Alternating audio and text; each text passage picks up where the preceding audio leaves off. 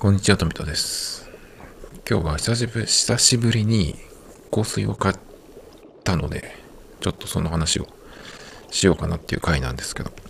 香水を買うのが何年ぶりだろうっていうくらい結構久しぶりに買いまして、多分5、6年ぶりくらいかなっていう、そんな感じなんですけど、前にその時買ったのは、シャネルのブルードゥシャネル、それを、なんか気になって買ったような気がするんですけど、ブルードシャネル自体はさらにその前に1回買ったんですよ。で、なんかダメだったんですね。で、その時買ったのが香水じゃなくてアフターシェーブローションだったかな、確か。髭剃った後に、顔に、ローションとしてつけるっていうやつで。で、そういうものだからすぐ香りが消えるだろうと思って、それをなんとなく買ったんですね。だけど、一日中香りが消えなくて、だからずっと鼻の下とか顔に香りがずっとあって、もう大っ嫌いになっちゃったんです、その香りが。きついっていうか、しつこくて。あんな風にずっと香るものなのかなと思ってね、ちょっと意外だったんですけど。で、ブルードゥシャネル多分僕ダメだと思ったんですよ。だけど、ブルードゥシャネルがいいっていう人が結構、知ってる人でいたんで、もう一回ちょっと香りを見てみようかなと思って。で、行ったら、ブルードゥシャネルの、シャネルの、カウンターに行ったんですね。で、そしたら、その時にブルードゥシャネルのフレグランスで、濃度が違う2種類があったんですよ。トワレと、それからパルファム。この2つがあって。で、パルファムのやつは最初に出たやつ。で、後からトワレが出たんですね。で、僕が最初に買った時は、多分パルファムしかなかったんじゃないかなと思うんですけど。記憶違いでなければね。で、その時にダメだなと思ったんですけど、トワレの方はどうだろうと思って。2種類出てるってことは、香りは一緒だけど、ちょっと強さというか、濃さというか、それが違うんだろうなと思って、一回トワレの方を見に行って、ムエットにカウンターの、で、出してもらって。試しにね。で、それ持って帰ったんですよ。そしたらなんか最初に、その香りを使ったアフターシェーブローションの時と、だいぶ印象が違って、あ、これいいなと思って、で、買ったんですよね。5、6年前に。ブルードシャネルのトワレ。それまだなくなってないんで使ってますけど。で、その時に、他の香水もなんかちょっと久々だから買おうかなと思って、シャネルじゃなくて、シャネルはその時買い足してないと思うんだけど、シャネル僕今、3種類か4種類かあるんですけど、それ以外にディオールをその時、買いましたね。ディオールとディオールオムと、なんか2種類ぐらい買って使ってますね。ボトルがすごく良くて、ガラスの四角い感じで真ん中にシーンがあるみたいなようなデザインで、いいなと思って、化け買いじゃないけど、香りも良かったんでね、買いましたけど。だから、それ以来、かなり久しぶりに買ったんですけど、まず僕、春夏と秋冬で、合う香りっていうのが違うので分けてるんですね。冬によくっても、夏になると濃いっていうか、くどくてちょっと無理だなと思って、日本の夏だとちょっと蒸し暑いので、合わないっていうか、くどいっていうのもあったりするんで、春夏と秋冬で使うものを分けているんですね。で、さらに、春夏のものも秋冬のものも1本だけじゃなくて何本もあるんですよ。だから今は11本ぐらいあるんですね。で、その日何をつけるかっていうのをその日の朝に決めるので、まあだから毎日同じものをつけてるわけじゃないので、なかなかなくならないんですよね。だからそんなに買い足すってこともないんですけど、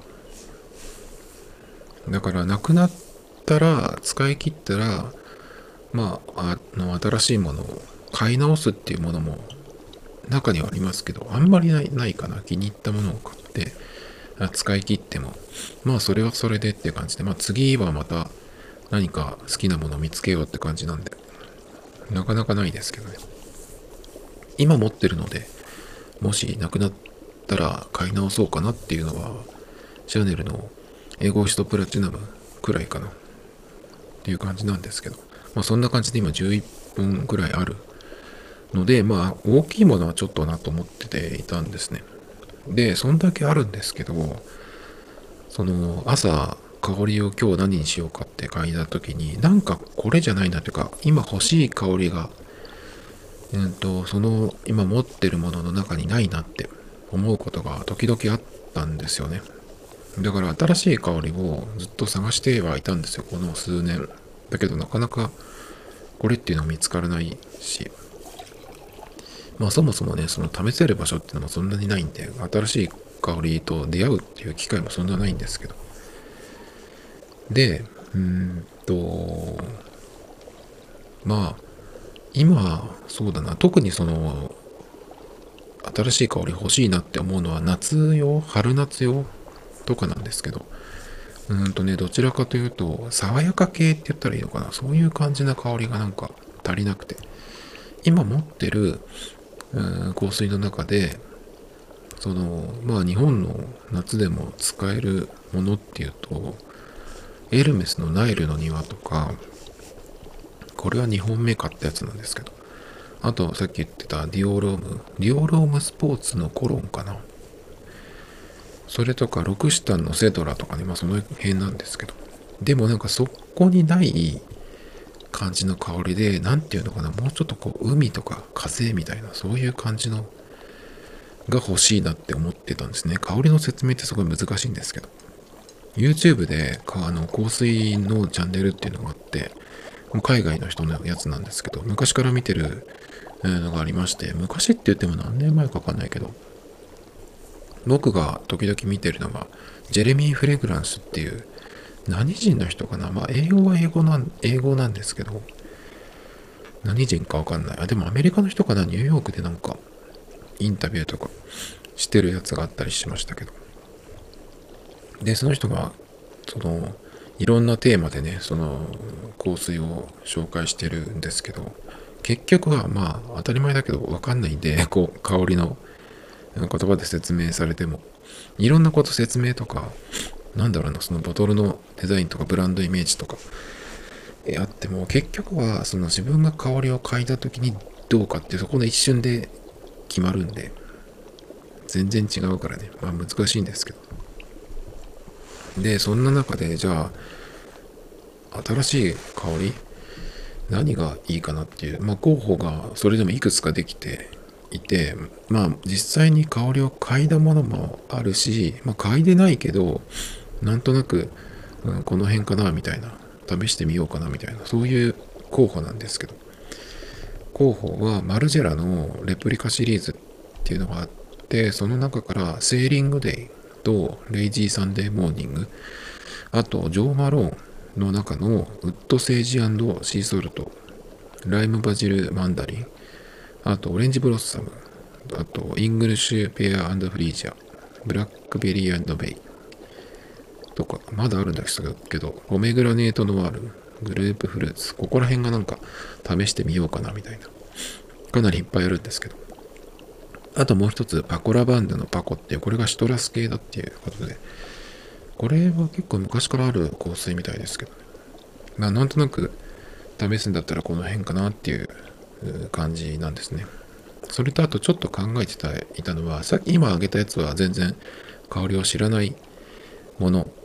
なんですけど、過去に使ったことがあるので、なんか、爽やか系というか、だったらこの辺かなみたいなので、ちょっと思い出したのがジバンシーのウルトラマリンとか、あと CK1 とかですかね、昔からあるロングセラーのものでも、この辺のものっていうのはまあドンキとかにも売ってるんですよ、結構安くで、すごい安く買えるんだけど、まあだからちょっとなって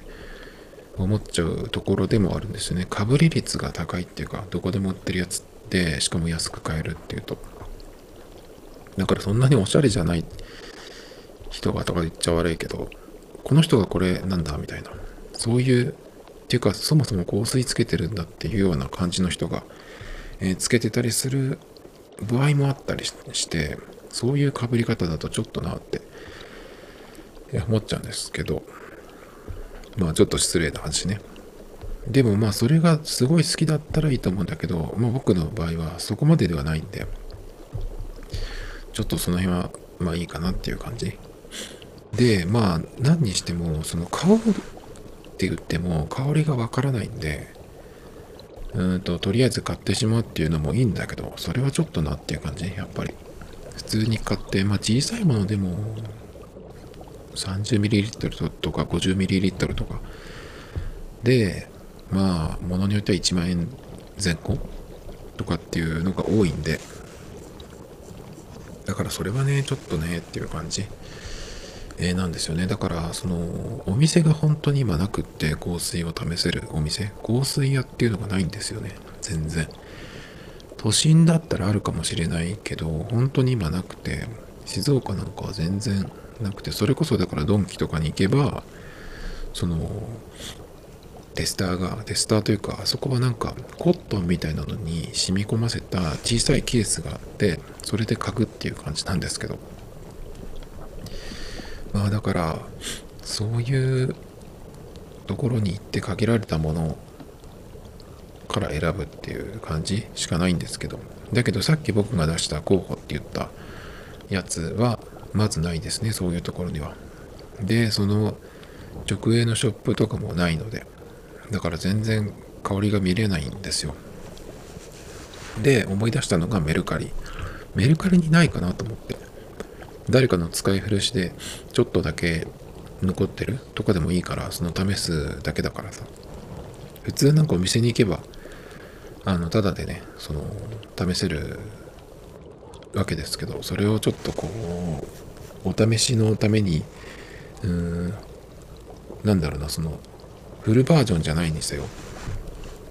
お金を出して試すっていうのもどうかなって思ったけど、まあそれしかないんで、なんかいいのないかなと思ってね、まあメルカリで見てみたんですよ。そしたら結構あって、だからその中からね今回ちょっと買ったんですけど、で探していくとまあ結構いろいろあるんですけど、日本で新品の価格のその半額とかで未使用っていうのもあったりとかして、だから海外で買ってきたものとか、まあ個人輸入してるそういう人もいるかもしれないし、出品者の中にはね、まああとは買って使ってみたけど合わなかったから出品しますっていうのもあったりしますね。でまあ大体定価の3割とか半額とかかな、3割じゃなくて3割引きとかだから、割とまあ1本買うにはちょっとギャンブルだなと思って、もこのぐらいの値段でこのサイズだったらいいかなっていうのが結構あったんですね。でまあメルカリの場合って、その相場っていうのはもちろんあるけど、まあ出品者の値付けは自由なので、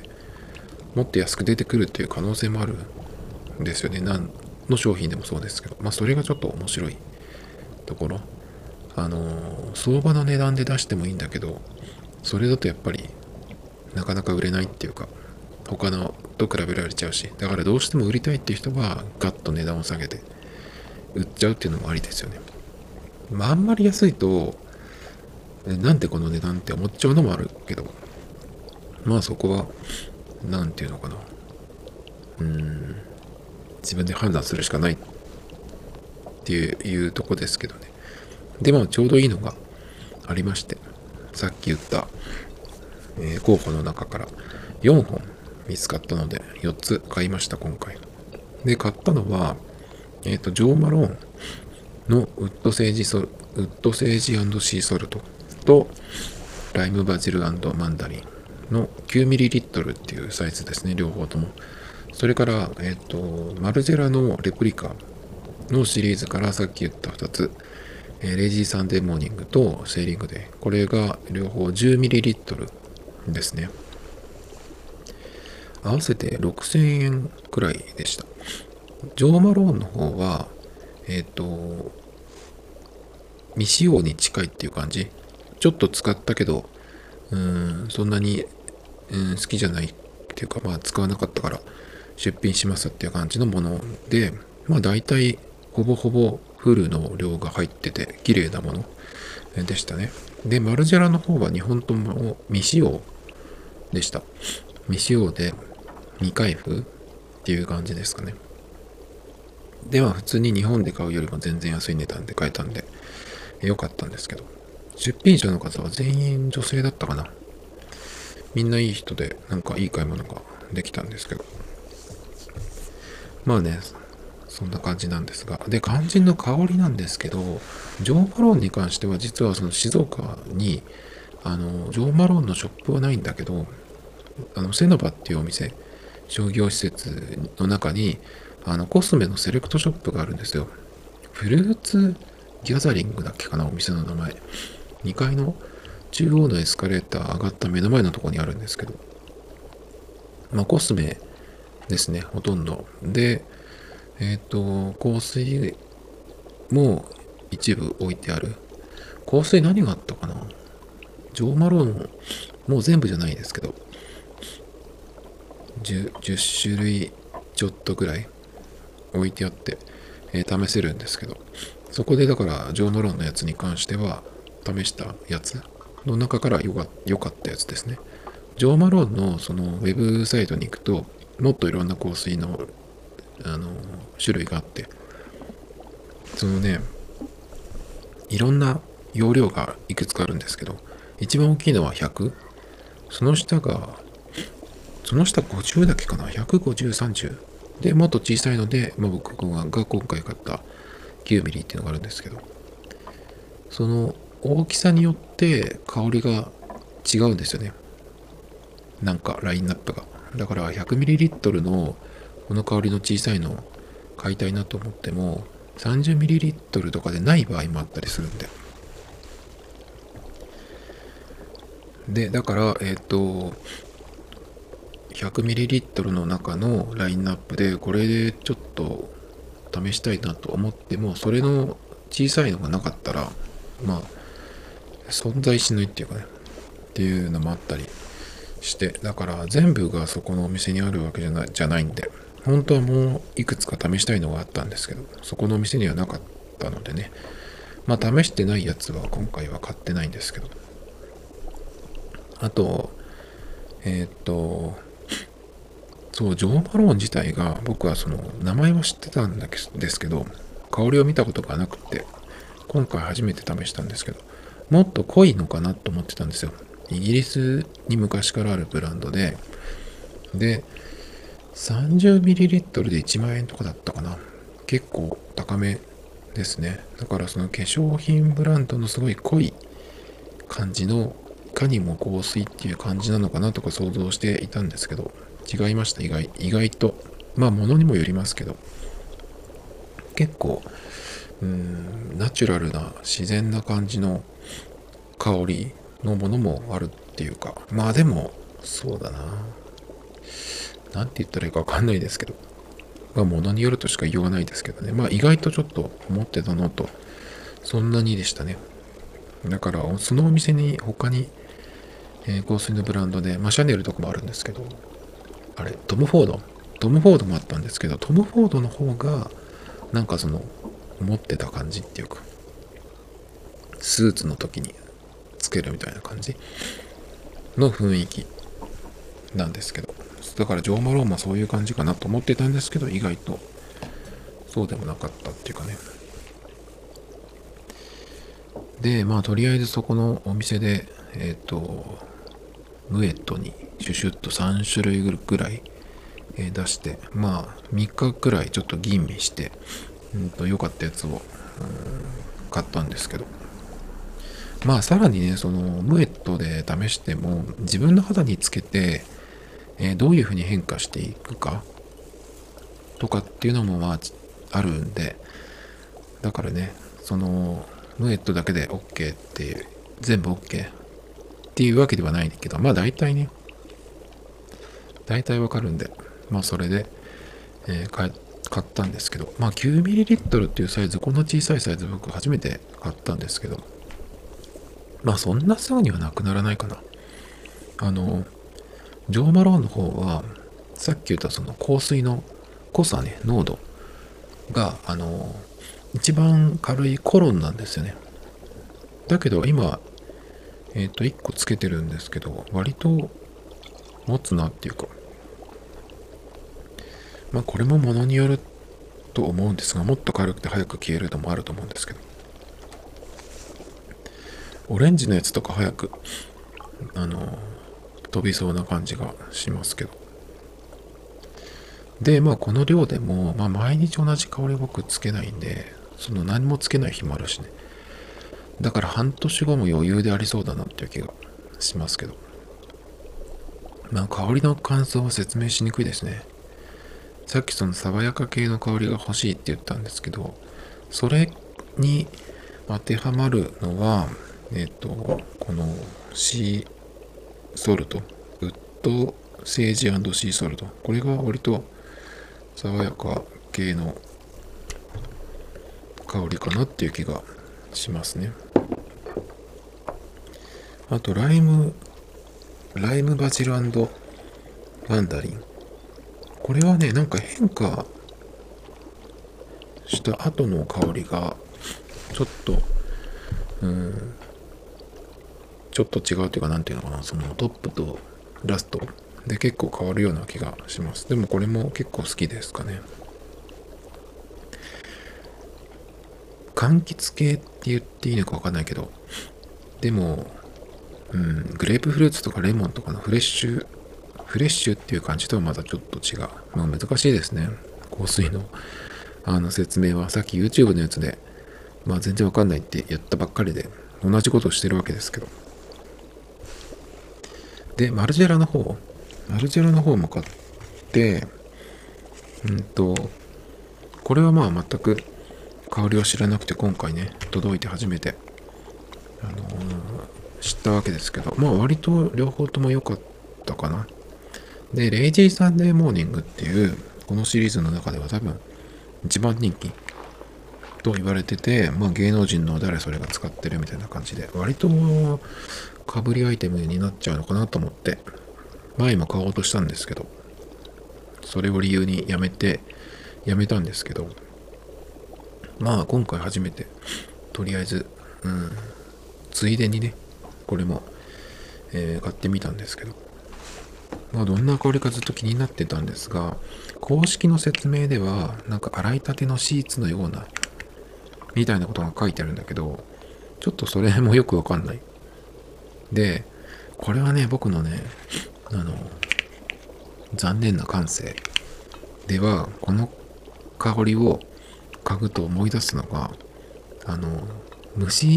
に刺された時に塗る金柑ってあるじゃないですか。無比じゃなくて金柑の方ね。液体の方。なんかあれの匂いにちょっと似てる気がしました。あれが、金柑の香りの香水ってわけじゃないんだけど、この香りの中の奥にその金柑を塗った時のちょっとスーってするような感じがある気がします。そうじゃない香りも入ってるんですけど、もちろんなんか僕はその金柑の匂いをちょっとこう連想してしまったんですけど。でもう一本のセーリングデイ、これが一番僕が求めてた方向の香りかなっていう気がします。でも何かに似てる感じがするんですね。これも今まで使ったことのある香水の中にこれに似た系統がありそうなんですよね。だけどこれがもしかしたら今回買った4本の中で一番好きになるかなっていう気がちょっと、してます。うん。レイジーサンデーモーニングほんとちょっと思ってたのと違いましたね。クリーンっていうシリーズの、ね、構成があるんですけど、あれはなんていうのかな、石鹸っぽい香りというか、そういう雰囲気のやつがメインっていうか、その基本なんですけど、ああいう感じかなって思ってたんですけど、だいぶ違いましたね。レイジーサンデーは僕の中では金柑になっちゃってますけど、まあでもセーリングデーかな今回。まあこれをもうちょっとつけてみて、良ければ、大きいサイズで買うかもしれないですね。まあリピートの時に大きいのにするっていうのがいいんじゃないかなっていう気がしますね。やっぱりまあ小さいサイズがあればそっちから試せばいいけど、そんなにすぐではなくならないです。で、さっき言ったようにもうこれっていう香りがあって、それを毎日つけるっていうんであれば 100ml っていう大きいサイズで買ってもいいと思うんですけど、いくつかのうちの一つが 100ml だとなかなかなくならないですね。で、僕そんなにたくさんつけないんで、どのくらい、だいたいワンプッシュですね。つける場所は、よく香水つけるときってなんか手首につけて、首筋につけるみたいなことをよく言うんですけど、僕そんなつけ方はしないです。鼻から遠いとこからつけていきます。で、確実にここからつけるっていう場所が、足のくるぶしの内側のくるぶしの隣のへこんだところ、ここは脈を打つので、ここにつけてワンプッシュして、もう片方の足のその同じ場所にちょっとこうトントンとするっていう感じですかね。で、それでも足りないぐらいの香りだったら両方の足につけます。で、ちょっと仰いだりとかして乾かすっていう感じですね。で、それでもさらにもっと軽いっていうか、もうちょっとつけたいっていう場合はウエストにつけます。そうするとなんていうのかな、まあ、まろやかになるっていうか。でもウエストにつけるっていうことはもうほぼないですね。割と今使ってる香水が香りがはっきりしてるものが多いので、夏用の香りとかだったらウエストまでつけたりしますけど、だからそこより上につけるってことはほぼないですね。手につける、手首につけるとかって絶対ないですけど、まあ香りの種類とか、その自分のその香りに対する耐性というかね、まあそれでつける場所の、地面からの高さとか量を変えるといいのかなっていう気がしますけど。で、そう、マルジェラのね、方の、箱もついてきたんですけど、でその箱の裏に使用期限の目安っていうのが書いてあったんですね。24M って書いてあるんですけど、24M で M はマンス、月のことだから 24M で、まあ2年っていうことですね。開けてから、使い始めてから2年を目安に使い切ってっていうよっていう、まあ、表示ですね。ジョンマスターの、製品に確か全てこれと同じ表示があったはずなんですけど、あちらはジョンマスターはオーガニックなので、開けてからどのくらいで使い切ってくださいねっていう、その使用期限が書いてあるんですけど、香水でこの表示を見たのはちょっと初めてかなと、僕は初めて見た気がしますけど、まあでもこれって2年なんだっていうことでね、意外と長いなっていうか、1年とか言うのかなと思ったんですけど、まあでも同じ香水でもっと大きいもので2年って言われたら、ちょっと毎日レベルで使わないとなくならない気がしますけど、だからまあこのサイズでちょうどいいですね。リピートの時でも、リピートするとしても、この量、このサイズでいいかなっていう気がします。ます。このサイズなので持っていきやすいしね、割れないように注意が必要ですけど、旅行とかでもいいかなっていう、気がします。でもね、旅行の場合ってじゃあどこでつけたらいいのかっていう、どこでつけるかっていう場所の問題があるんですけど、ホテルの部屋の例えばベッドルームでつけちゃうと、お掃除の人はちょっと困るんじゃないかなっていう気がするんですよね。だからあまり強い香水は持っていかないですけど、どうやってその香りを消せばいいのかって僕は分かんないんで、なるべく、部屋ではその部屋出る直前とかにつけないようにはしてるし、あんまり香水持っていかないですけどね。あとはバスタブでシュッてつけてシャワーでバーって流しちゃうっていう方が、残らないかなとか思ったりしますけど、